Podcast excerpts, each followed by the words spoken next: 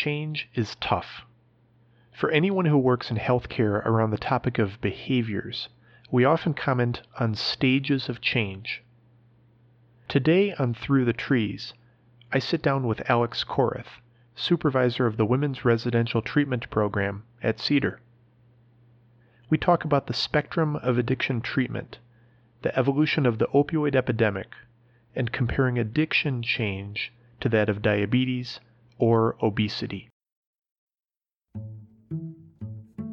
Addiction treatment healthcare is vast territory, much of it having yet to be fully charted. It also is a field with some of the most passionate and interesting of clinicians. Each week, we walk the addiction treatment trails, learning from experts of all backgrounds and specialties. My name is Pat Fehling, and I'm an addiction psychiatrist for Cedar in the University of Colorado. You're listening to Through the Trees, the Cedar Addiction Treatment Podcast. Well, hi everyone. Uh, this is uh, Dr. Pat Fehling uh, here as part of the Cedar Addiction Treatment Podcast, Through the Trees. Uh, today I'm very uh, pleased to welcome Alex Coreth to the show. Uh, Alex is the supervisor of behavioral health for the women's branch of Cedar for the, the inpatient residential treatment program.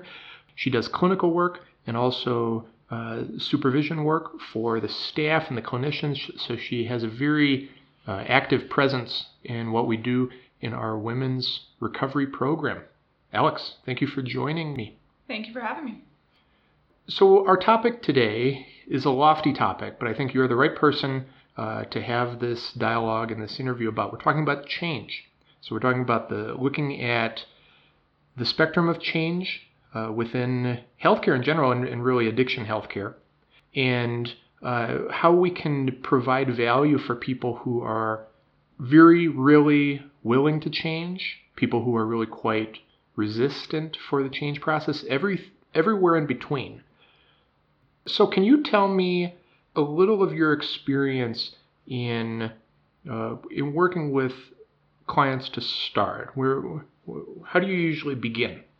Uh, well, in this setting, typically patients are coming in and they're and they're a little beaten down, maybe a little. Uh, they've either been brought in by family or friends um, without their without it being initially their decision, or they've done it collaboratively with family or friends, and so we usually have sort of two fronts we're dealing with in that respect. If someone's brought in on an uh, either real intervention or just family said either you go to treatment or you or you get out, um, then sometimes we're dealing with someone who comes in who is not really sure they were aware they needed to change. But the majority of people, by the time they get here, they're here collaboratively with their family, friends, stakeholders in their treatment who they recognize they need help in their family and their support system wants to help them. So uh, just from the get go, you have two different areas that you're looking at as far as readiness to change. Uh, usually, coming in, the majority of people who come in here know they need to change. So they come in knowing, not necessarily knowing how, and we try to meet them where they're at. So a little bit open minded yes. for a change process. They're curious, I guess. Yes, the majority of people by the time they get here, yes. What comes next? So Typically, the first couple of days are just really dealing with the acute physical effects of withdrawal and coming down from whatever their substance of choice was and having to get through that experience. We don't we don't get into too much on the clinical side during that time frame because at that point their body and brain are adjusting too much. So where we start to come in is after a couple of days once they're physically stabilized they move over into the residential milieu um, and they're put in with a group of people who are going to be sort of their companions in early recovery in uh, in residential treatment. And they're paired up with a counselor they have a psychiatrist and that's where we, we start the work at that point. Oftentimes it's not unusual in the first couple of days to have this overwhelming sense of what have i done? Why am i here? I need to go. I don't belong here and a lot of that can come from anxiety, um, and a lot of that can come from uh, concern about being away from family and friends, uh, and also a concern about is this the right level of care. Do I need this? I don't really need to change that much. The disease can start to sort of tell people, you don't need to be here, it's not that bad. I bet you could do this outside of here. So, the first week of treatment, it's really common for someone to go through at least a couple of days of that feeling of ambivalence of, this is not really what I need. I, I can do this outside of here. So, uh, you use the word ambivalence.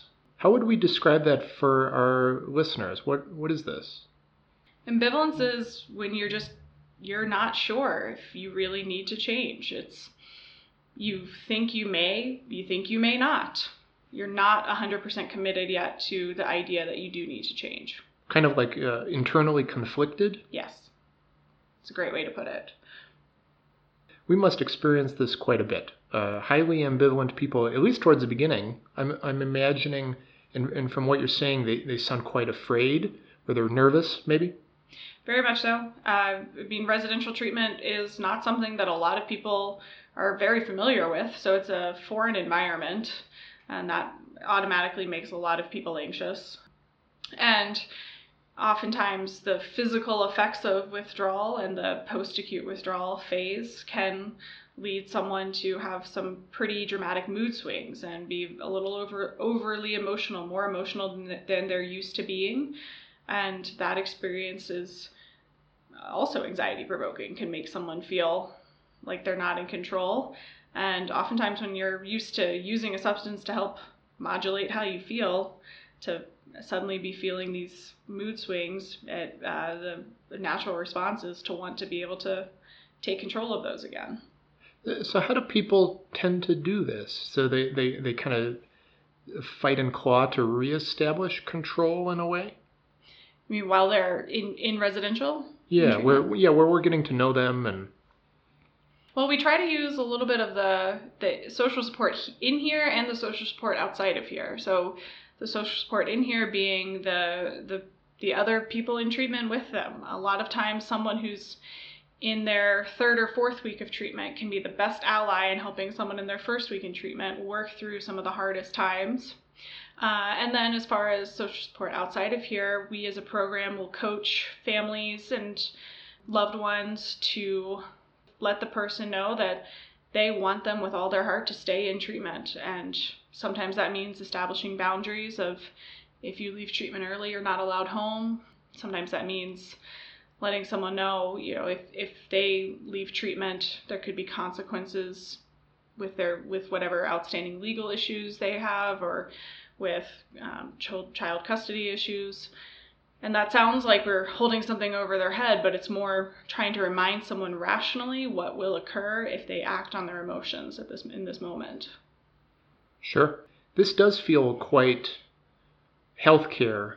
I don't think anybody really wants to be in a hospital setting or, or to have to go through things like this, but it does kind of emphasize that they, they may need to walk through the fire a little bit, at least towards the beginning, and then with, I guess, hope that they will feel better and better as each day goes on. Yeah, very much so. I mean, if you, you know, the term rehab is used for both us and for physical rehab. If you want to compare it to something like that, if you were if you were in a physical rehab facility and had to relearn to walk after an accident, you would be going through a lot of emotional responses to that. You'd be having a hard time putting in the work. It would be painful, um, but the idea is you have to do that to, at the at the long run, get to where you want to be. Well, that's perfect. That's a great analogy for this. Like it's really quite painful, but the we're playing for the long game uh, of really helping people make a significant change in their life. I like the rehab idea. Yeah, exactly. We tell a lot of times, especially in the women's program, we're dealing a lot of times with mothers who can't imagine what it is to be away from their children for 30 days and will we often refocus to it's 30 days so that you can be better for the next 30 years. It's not just 30 days of being away, it's creating a better life in the future. Yeah. I do understand this, that 30 days seems daunting for people.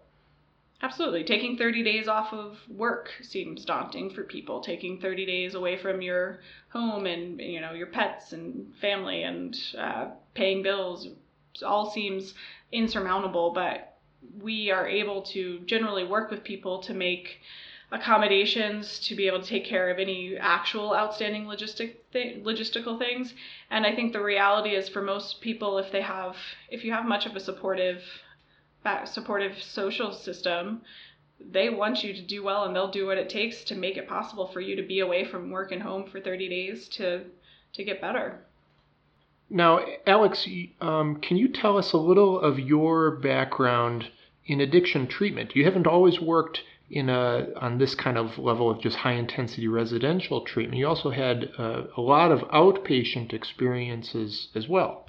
Right. I so I started at Cedar in this within this past year. Um, prior to that, I was um, back in Boston and I worked in outpatient methadone treatment. So outpatient opioid treatment.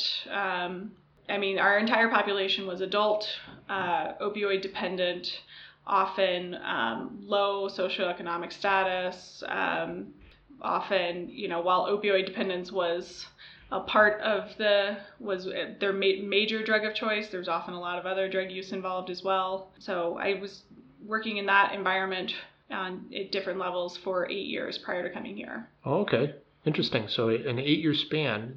So you must have seen a lot. Definitely saw a lot. Yes, I, it's interesting. I saw a lot of the uh, I would say the evolution of the opioid epidemic for the last decade. It has changed a lot in the last in the last decade, uh, and so kind of saw I saw the beginnings of what is what we now call the what we're now recognizing as the opioid epidemic. Can you expand on that? The, uh, say some more about this. So. Uh, when I started, um, we were at the forefront of starting to get young people in methadone treatment. Frankly, that was new previously methadone was sort of considered the end of the road. If you had attempted all other forms of treatment and they weren't working, you would try methadone. Um, methadone started to become much more of a first line uh, level of care for people because it was it just was a safety issue trying to get someone to stop using IV heroin because it was so deadly. Um, also, speaking again to the seeing younger people in treatment, um, the oxy epidemic uh, and the fact that oxys became a drug of choice in high schools in the earlier 2000s. Um, by the time you got to 2008, 2009, 2010, we started seeing a bunch of 25, 26, 27 year olds who'd been using IV heroin for five, six years already because they started using oxys in high school. Oh, so almost as if uh, oxycodone was a gateway into heroin eventually?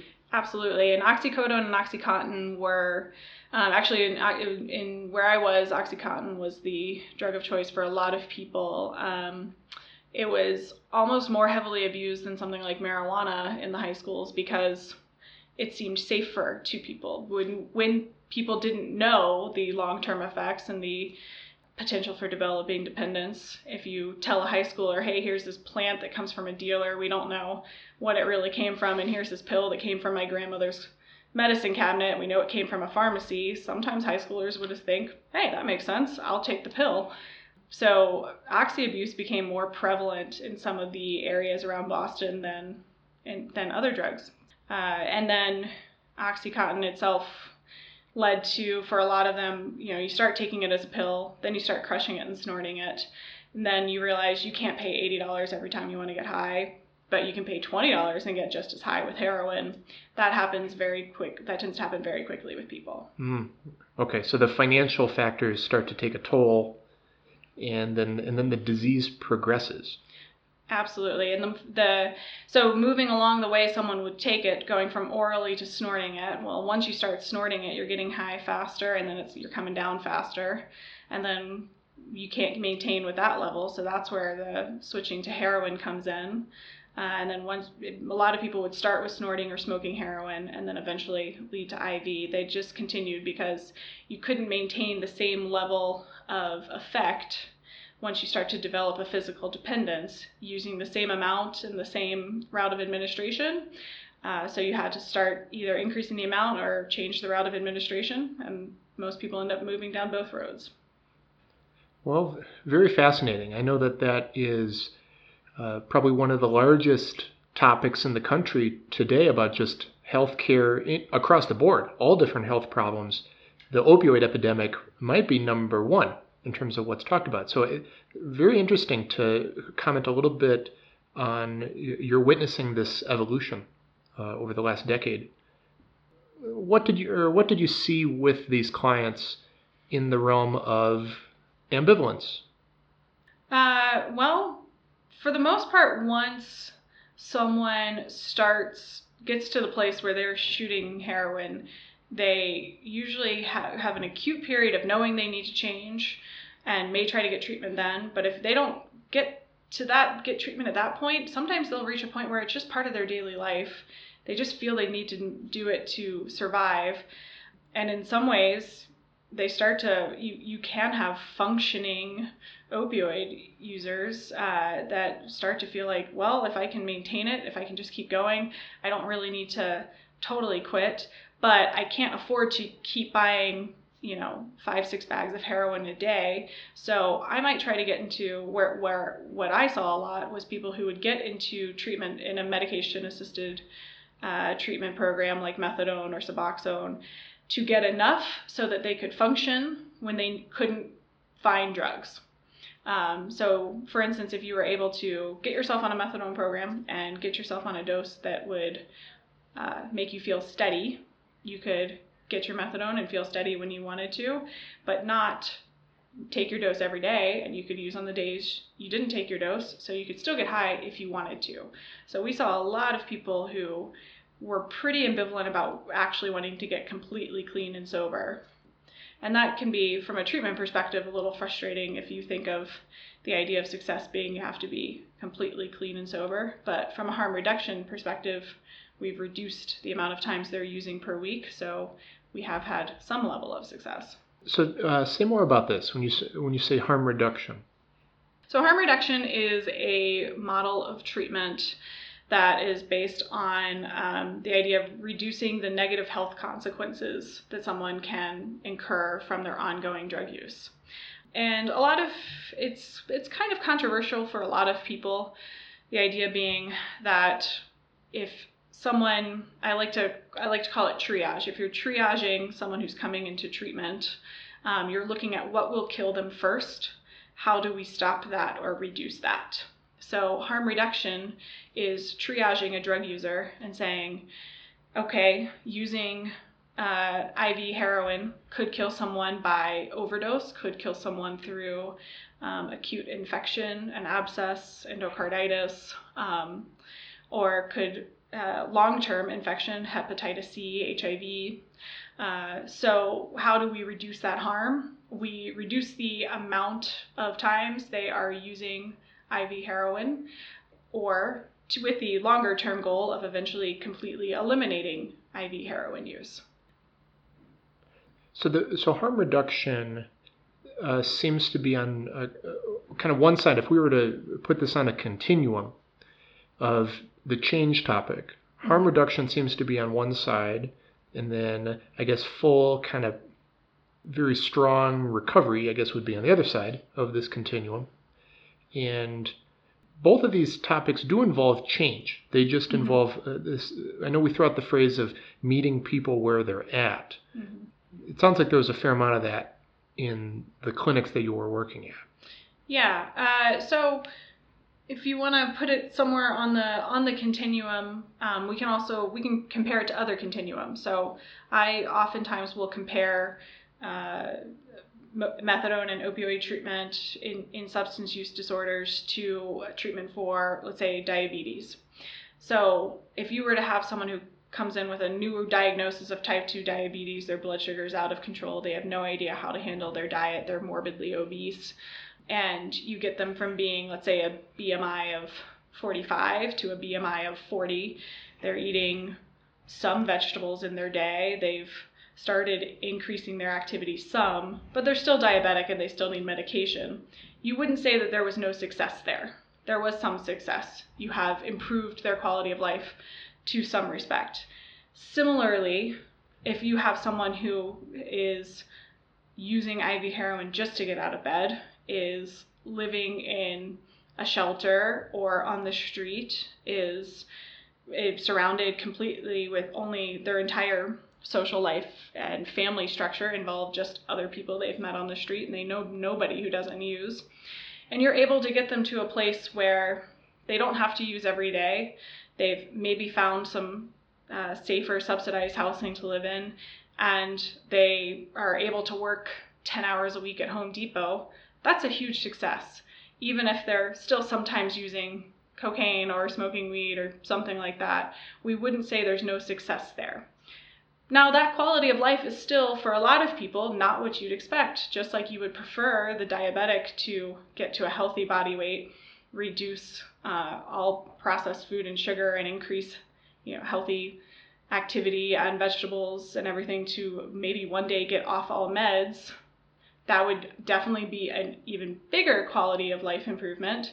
But it's not realistic for everybody. It's not necessarily where everybody is going to get. So if you're going to con- you know continue the analogy over to substance use disorders, we would love for everybody to eventually find real recovery and connection with the sober world and able to support themselves and work full time and that that is on the other end of the continuum but that isn't always a realistic goal for people so sometimes you have to assess by assessing their entire life um, you know their family did they grow up with in a family where everybody's using drugs? Did they grow up with friends where everybody's using drugs?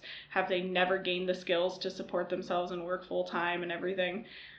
Is it realistic to meet them and say, hey, one day I'm going to get you completely sober and working full time and supporting yourself and not on any medications at all within the next year? Let's do that. You're setting someone up with this goal that isn't particularly attainable for most people. And then, and then they just get discouraged. Absolutely. And then they and then they withdraw from treatment. Right. And then our our efforts to get them engaged in actually uh, speaking their mind and working through change just dissolves right, right. then. Yes. So if to take it back to meeting someone where they're at, if you want to meet them at, hey, just for for this next six months, the goal is let's reduce your IV drug use, and you reach that goal, you uh, validate their ability to reach that goal, and you set the new goal. And the new goal is let's not use any illicit substances.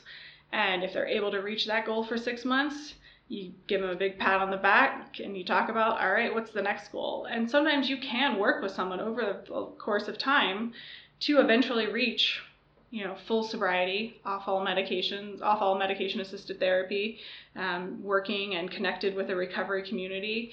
And they may look back at where they started and think there's no way i would have ever thought i would get here.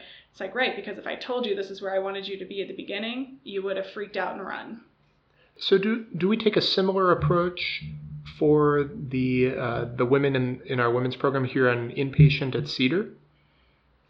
Well, to some extent, to some extent, uh, yes, and to some extent, no. For the most part, if someone is here, they already have a level of resources above um, what we would be working at in an outpatient methadone setting. So we're we still are meeting them where they're at, but where they're at is typically a little bit higher than where I would meet someone at in the, that prior environment. What I mean by that is they probably have loved ones in their life who are healthy and sober or able to, or maybe not necessarily in recovery, but don't have a substance use disorder, who they can connect with, who can help them and be supportive. And uh, they typically have the resources to have a safe place to stay and all of that. So they're already starting at a place where the idea of long term recovery isn't as scary. So they have some, we would say they have some recovery capital yes. that they might even even as even as low as health insurance. Correct. That that offer that opens a lot of doors for them for that because it's it's pretty high end for people to come to an inpatient 30 day residential treatment path. They have to have at least something insurance the ability to pay family members who are supporting them be able to come into a health center like this. Right. And the, with that would come if you have the insurance to come to an inpatient program, you probably also have the insurance to go continue outpatient once you've completed inpatient and continue with uh, therapy and or psychiatry once you leave. Um, so you have you have just with that set up the ability to continue on the continuum of care. Sure. And I know we talk about that a lot, like trying to uh, get people to have kind of long-term engagement. I know that the so it sounds like a methadone path. You're kind of doing harm reduction themes, meeting people where they're at, preventing death, preventing HIV, preventing incarceration, mm-hmm. working with them to reach small goals, and then always an air of functionality, like the and functionality being working a job, paying their bills, meeting their requirements with their family, being being responsible, and then we build from there. Right. And then so, but on on Cedar inpatient, we may have in some ways the same degree of ambivalence, but we're approaching it in a, in a different angle. The, I know the other thing that definitely plays in is we don't have people people over their period of time in treatment are off substances. We don't have people going in and out of using cocaine in a structured setting. This is a hospital. Yeah, we're fairly confident while they're while they're here for the 30 days, they don't have access to other substances. So the, the major benefit of that is we're able to actually do counseling in groups with a sober environment. Sure, mm-hmm. and actually get them get them actually talking and instead of just surviving. And getting getting them experiencing their emotions with without the ability to try to regulate it with the substance and you know be able to reconnect with family sober and have that uh, benefit to their treatment that extra level to, added to their treatment Experience the compassionate care of Cedar, the Center for Dependency, Addiction, and Rehabilitation. Located at the University of Colorado Hospital, we manage complex health needs in addition to addiction. To learn more, visit cedarcolorado.org. I, I like your examples of comparing things like uh, diabetes, obesity, uh, physical rehab to the way we would approach addiction treatment. And I know one common language that's used is we talk about stages of change. Mm-hmm. Um, can you comment a little on this? Like, what are how we how would we define this? So stages of change would be um, where where someone is and in their personal belief of their need to change and actions they've taken towards change. Um, and you can have all of the stages in treatment at any time uh, within a milieu. You can have someone here who's completely pre-contemplative you know, I, I alluded to the the intervention type uh, entry into treatment. Uh, it's not it, it's not unheard of for someone to make it into treatment who fully the day before did not believe they had any reason to change, had no had no concept that change was coming, and so they're in what's called pre-contemplative, where they're not even thinking about change; they're just actively in their addiction. Uh, and then next you would have the contemplation stage, and if you want to compare that to uh, if we want to keep going back to the analogy on um, obesity and diabetes, uh, if you were someone who was in the contemplative stage of change, you probably maybe weighed yourself that morning and realized, you know, maybe I should start thinking about making some making some changes that'll help me lose some weight, or maybe I should go to my doctor and see. I've been feeling a little sluggish. See if something's up. Oh, so almost as if a pre-contemplative uh, your spouse makes the appointment for you. Contemplative, you schedule your own appointment.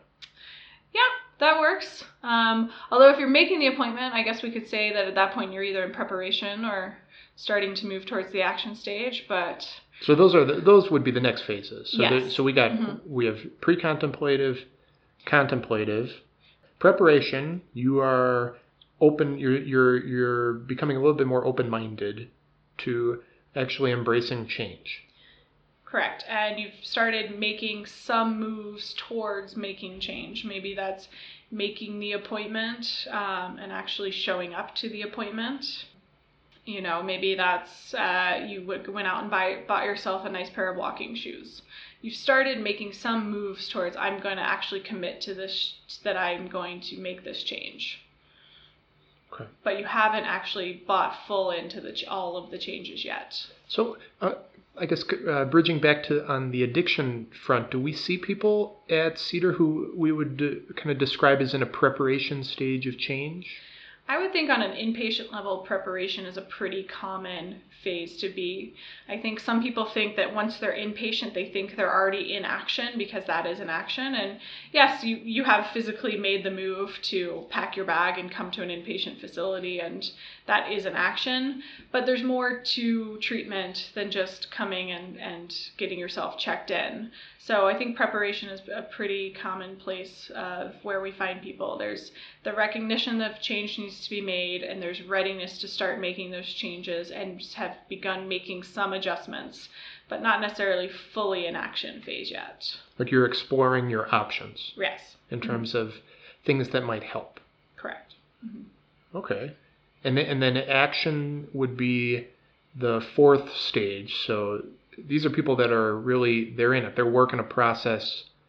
They're engaged. Right. They've fully accepted, and from an addiction perspective, they fully accepted that they are an addict or an alcoholic. They've fully accepted that they need to make major lifestyle changes in order to be able to find and maintain recovery. Um, and they've started working on what those changes are on to a larger extent. You know, for some people that means quitting their job or changing their hours at their job, or um, maybe it means cutting off certain relationships um, that are unhealthy for them. It's it's about looking at the entire picture of what was helping you maintain your addiction and making changes to all of those pieces. Okay. I know there is a fifth phase in which sometimes people call maintenance, and that seems to be I guess just uh, doing, continuing to do what works. These are people who have made a significant amount of change, and they just are good stewards of their health going forward. Yeah, and I think for some people, maintenance is the hardest phase of all. Um, maintenance is about a lot of times continuing doing the exact same things you were doing in the action phase, but um, it, it's become almost it's become second nature to you. It's like, of course, you wouldn't go to a bar after work anymore. You don't even think about it because you know that's not an appropriate place for you. Um, it's you don't re-engage with former unhealthy um, social connections. You are do and you're continuing to do a lot of the things you set up while you were in the action phase. So if part of your action phase was setting up a recovery community, finding a group of meetings you liked, and doing some work to check out all different meetings. On the maintenance phase, you know which ones you like, you know who your sponsor is, you go to the meetings you like, you stay in touch with your sponsor. So there's still work in the maintenance phase. It's not just coasting and pretending the addiction never happened. So do we see uh, women who struggle with this that they were they actually were in a maintenance phase of recovery and then all different life happened, all different things, and then they they kind of cycled back through and they fell back into their addiction. That can happen um, pretty regularly. You know, addiction is a relapsing disease. Um, I think when someone does come back here, one of the biggest messages I want to make sure they get is that we're we have no stigma against them for that. We are continuing. We will be here to help them no matter what. Um, and something I tell so if someone relapses, one thing I always want them to know is, you know, if you had three good years of sobriety, you started to screw up for six months, and you came in here, you know what? You still had those three years. You still learned during those three years. You still built connections during those three years. Those three years don't disappear. And I think that's something that uh, society in general, when we think of addiction, doesn't quite understand. And you think of a relapse as a failure and I, if you want to take it back to the diabetes analogy, if someone does really well, is able to reduce their regular blood sugar, is able to reduce their dependence on medication, and then maybe after a few years kind of slips a little, starts to gain a little weight, their blood sugar starts to creep back up, no one is going to look at them and tell them they're a total failure. They'd had those three years where they did well. They just need to retweak some things. So that connects a little bit back to uh, what you mentioned in your days in the methadone clinic is people having a week of not using heroin or even a week of quitting tobacco or other drugs. Uh, that's a good week. That's a healthier week. And, um, and we care about that. We don't want to kind of take that away from them. They earned that. And we see the same of even if it's one week of not using heroin, three years of not drinking, all those are positive, really positive things that people earned. Yeah, and I like to emphasize that to people because I don't think a focus on I relapse, that's a failure, is helpful to anybody. That can lead to a lot of shame, and a lot of times the sh- the shame around relapse keeps someone out using longer or drinking longer. Um, and destigmatizing the shame around relapse is an important piece to helping someone uh, find treatment again and, and get better. Very good. Some of this philosophy, I guess today we're talking about treatment philosophy, harm reduction, stages of change, and everything that we see, either outpatient territory, you mentioned uh, many years of experience in methadone treatment um, in Boston, and then also pretty high end intensive residential here. We see a lot of parallels, a lot of kind of surprising parallels. Sure. I mean, at the end of the day, I I will tell anybody, um, you know, addiction is addiction. You, the disease has a lot of the same effects on people, no matter what their socioeconomic status, no matter what their resources. It's just the the particular consequences you see are are different. But at the end of the day, you find people who are losing relationships because of their use. They're losing their ability to be the best person that they can be, to be as successful in their in what they want to do with themselves, um, losing their concept of who they are and what they're worth because of their drug or alcohol use. And no matter where they're starting from, if we can help improve those, then at the end of the day, we we've made some improvement in somebody's life. Sure. Mm-hmm if you had a, if there were a listener out there who was a prospective uh, woman thinking of entering our women's residential treatment program, mm-hmm. what would you tell that person? Uh, I would tell them that 30 days is nothing in the span of their life. And if they would like to find a place where they are going to make connections with other women who are also dealing with a lot of the same things, whether you're a mom or not a mom, whether you're in a really high stress career or just kind of coasting along uh, in the job of the week. You know, no matter where you are with this, you have something in common with everybody else here. And if you want, want to change, you will find someone here who will you'll be able to connect with and you'll be able to make those changes. Sure, to meet them where they're at and mm-hmm. to move kind of one step at a time from progressing through stages of change and really feeling feeling proud of that progress. Absolutely. Very powerful. Mm-hmm. Well, very good. So, uh, so this is uh, Alex Coreth, uh, the supervisor of the women's residential program here at CeDAR. I'm uh, Dr. Pat Fehling. I'm one of the addiction psychiatrists here, and I think we're going to sign off for today. Thank you much, Alex. Thank you. Thank you for listening to Through the Trees, the CeDAR Addiction Treatment Podcast. Please visit cedarcolorado.org for a wide array of educational content about the disease of addiction and the science of recovery. If you or a loved one are considering CeDAR and the University of Colorado Hospital for treatment, please speak with our admissions team at 720 848 3000. CeDAR, the Center for Dependency, Addiction, and Rehabilitation, helping people build a life of recovery.